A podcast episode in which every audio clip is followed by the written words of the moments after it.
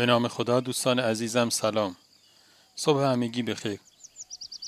براتون روزی پر از خیر و برکت رو آرزو دارم. و از شما دعوت می‌کنم داستانه که امروز با عنوان بهترین ها رو با هم بشنویم.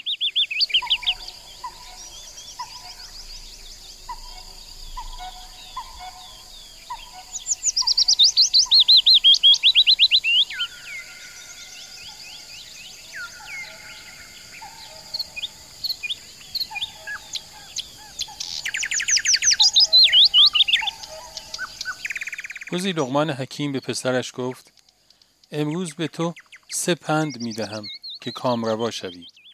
پسر گفت بفرمایید پدر جان. لغمان گفت اول اینکه سعی کن در زندگی بهترین غذای جهان را بخوری. دوم اینکه تلاش کن در بهترین بستر و رخت خوابهای جهان بخوابی. و سوم اینکه کاری کن تا در بهترین خانه های جهان زندگی کنی. پسر لغمان گفت ای پدر ما یک خانواده بسیار فقیر هستیم. چطور من می توانم این کارها را انجام دهم؟ لغمان جواب داد اگر کمی دیرتر و کمتر غذا بخوری هر غذایی که می‌خوری طعم بهترین غذای جهان را می‌دهد.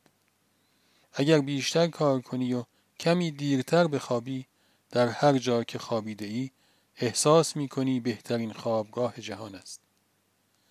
و اگر با مردم دوستی کنی و در قلب آنها جای گیری آنگاه بهترین خانه های جهان مال توست.